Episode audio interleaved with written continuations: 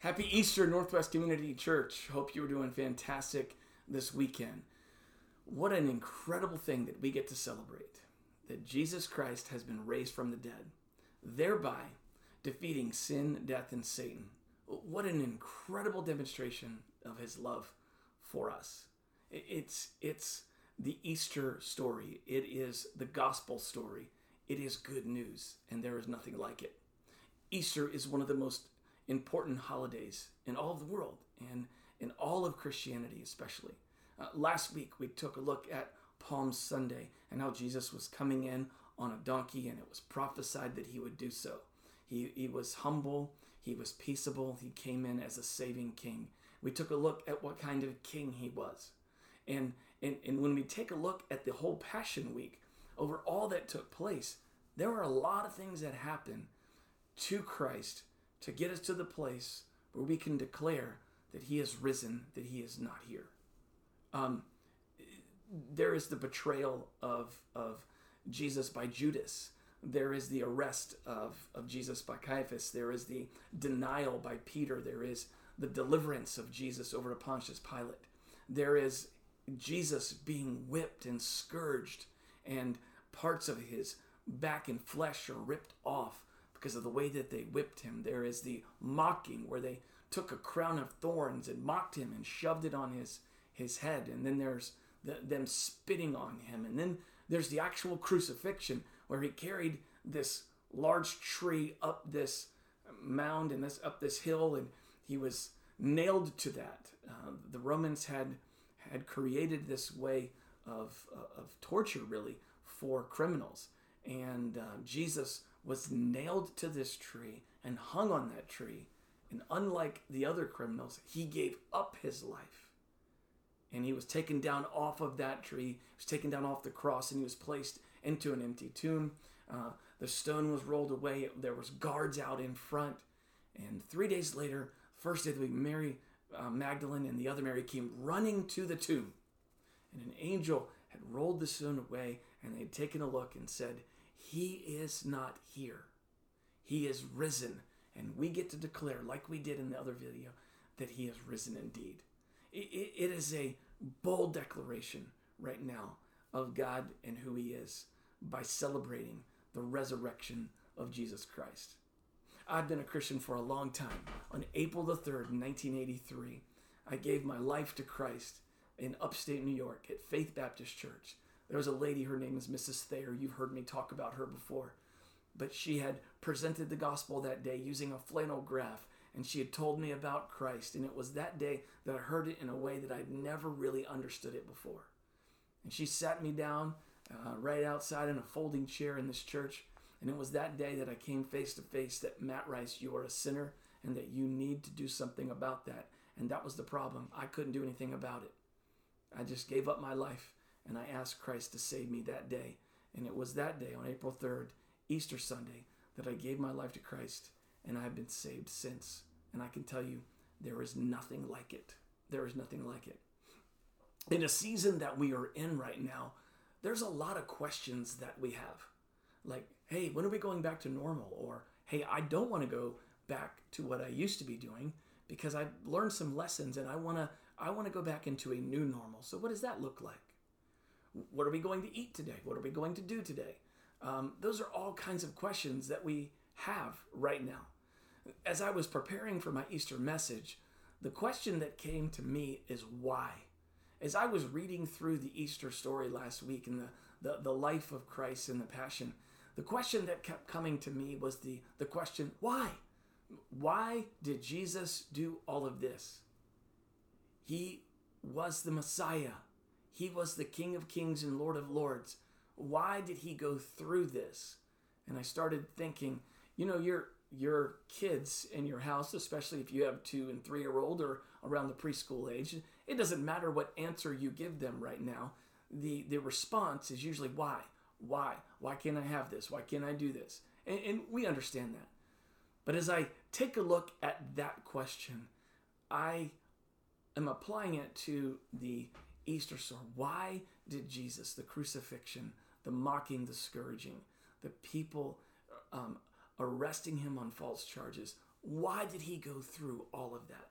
And I think I've got three things I want to share with you just to help wrap our mind around an invitation to worship God. And perhaps today, for you to be introduced to Jesus and for you to be introduced that He is who He said He is, that He is God in the flesh and He can forgive sins. And so, I, three things that I want to share with you right now. Why did Jesus do what He did? First and foremost, to obey God. Now, I know when we ask that question first and foremost, we're oftentimes running to free me from my sins. To, to do that, I want us to make sure that we begin the answer to this question with the God of creation. Uh, Philippians chapter 2 verse 8 says this, he humbled himself by becoming obedient to the point of death, even death on a cross. You see King Jesus did what he did. The reason he did what he did, go to the cross for our sins. The reason he did that, first and foremost, is to obey the Father. He knew exactly what he was sent here to do. All of his life, he was preparing others and getting ready himself to do that. As time got near in the Garden of Gethsemane, and Luke chapter 22, verse 42, he said, Father, um, is there any other way? Is there any other way that this can take place? Is there any other way? And Jesus knew that death on a cross was going to be painful and excruciating, and that more importantly, all the sins of mankind would be placed upon him. And for the first time in his life, his God the Father would turn his back on, on God the Son because of him taking and enduring our sin. And so Jesus looked at God the Father and said, Is there any other way? But finally, here's what he said Not my will, but thy will be done. And as I take a look at the question, why did Jesus go and do this? Plain and simply, he went and he did this to obey the Father. I pray that that would be, bring you great encouragement. I pray that it would challenge you today, that your life would be summed up by obeying and following after God, that you would not just be a hearer of what God says, but that you would be a doer of what he says. Jesus did exactly that what he was sent to do, and that is to obey the Father. And that's the first reason that he went to the cross, is simply out of obedience. The second reason that Jesus went to the cross that I want to share with you is that he loves you. Yes, he loves you. 1 John uh, 4 8 says, God is love. Uh, Romans 5 8 says, But God shows his love for us, and that while we were still sinners, meaning while we were still sinners, at our very worst, Christ died for us. He showed his love. He said it and he showed it. And in John 3:16, a verse that you've memorized or that you're familiar with, a lot of you, is for God so say it, for God so loved the world that he gave his only begotten son that whosoever believes in him should not perish but of everlasting life. One of the strongest things that anyone could ever say to you is I love you. But words alone do not mean very much if not backed up with action. Jesus Christ has demonstrated and said and said that he loves us. You see the resurrection of Christ is the greatest demonstration or the greatest proof that we need that God is a God of love. By taking all that he took, the scourging, the, the, the mocking, the spitting, the crown of thorns, the crucifixion, all of that, he took all of that why? Because he loves us. And I would say this that that last week of his life is a massive declaration of his love for you and his love for me. So why why did Jesus do this? Why why did he do this? First and foremost, he did this to obey the Father. Second, he did this because of his great love for you. Ephesians talks about God's love and that it says he lavished his love on us. The God of the universe loves us, and it is revealed through Jesus Christ. And, and, and, so, what's the third thing that I want to share with you? The third thing that I want you to see is that why did he do this? If we're answering that question, why? Yes, obedience and yes, love, but also because of sin. Yes, sin. Sin is is an archery term. It means missing the mark, and basically what it means is that we've we are separated from God. And there is nothing that we can do about that. We are born into a separation from God. Romans 3:23 says, "For all have sinned and fallen short of the glory of God." That sin separates us from a holy God. And a holy God cannot allow that sin into his presence, and so that sin has to be dealt with. Question is, how is it dealt with? How, how do we do that? Ephesians um, 2, verses 1 through 3 says that we are dead in our trespasses and sins. We're not broken, we're dead. And that needs there needs to be something done in order to fix that. And so God the Father took God the Son and sent us down because of a payment that we could not repay. We, we had a debt that we could not we could not fix. There, there wasn't enough things that we can do to fix this debt. It was insurmountable. It's insurmountable. And when we stay in this area, if we don't deal with our sin, then what happens? We have a tendency to believe that we're God, that I'm in charge, that I call the shots. And that is incredibly dangerous because Exodus chapter 20, verse 3 says, You shall have no other gods before me. You see, the death, burial, and resurrection of Jesus is a bold declaration to you and I that we are not God. And it's a bold and challenging declaration for the God of the universe to look at us and say, Hey, I want to be the God of your life. I want you to have a relationship with me. It's only possible through Jesus. He's the one that took care of your sin. So, what I need you to do is, I need you to get out of my seat. I need you to get out of my seat. And he lovingly and boldly says, Get out of the seat that is reserved for me so that I can do in you all that I have planned for you. And those plans are beautiful. Those plans are abundant life that He has for us. The death, burial, and resurrection of Jesus is a bold declaration that He wants to be our King. He wants to be our King. He wants to be our Savior. It is perhaps, I believe, the greatest exchange in all of the world. I mean, here's the deal we are sinners, He's not. He takes our sin on Himself. That is the greatest exchange I believe the world has ever known. I remember playing basketball in Apex. Um, there was a there was a bunch of kids that grew up in the ministry that I was involved in, uh, probably 20 years ago, and um, a lot of these a lot of these guys were really good basketball players in high school, and some of them went and played college basketball, and the league was made up of a bunch of athletes like this. They were really good.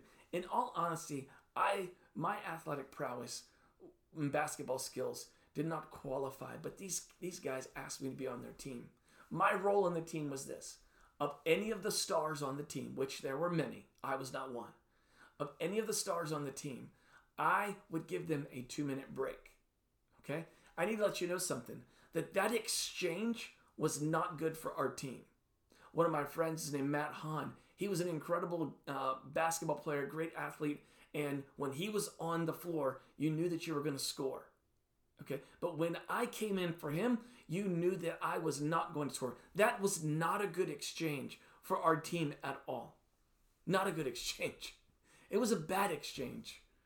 Well, well here's, here's what's taking place right now. This exchange to our benefit is one of the greatest exchanges that you and I could ever have. We have a problem, and that is sin and Jesus came to defeat sin, death, and Satan. And that is an incredible, incredible exchange.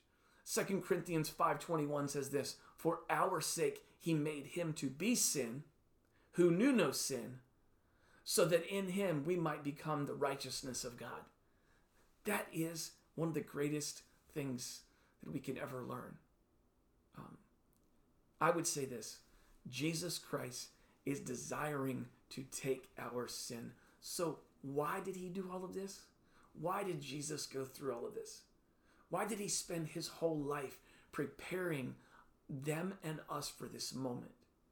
He wanted us to know that he wanted to obey the Father. He wanted to demonstrate that to us. He wanted to demonstrate his love for us.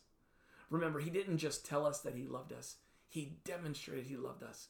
And that the resurrection of Christ is a bold demonstration. But not only that, he wanted to show you that our sin needed to be dealt with.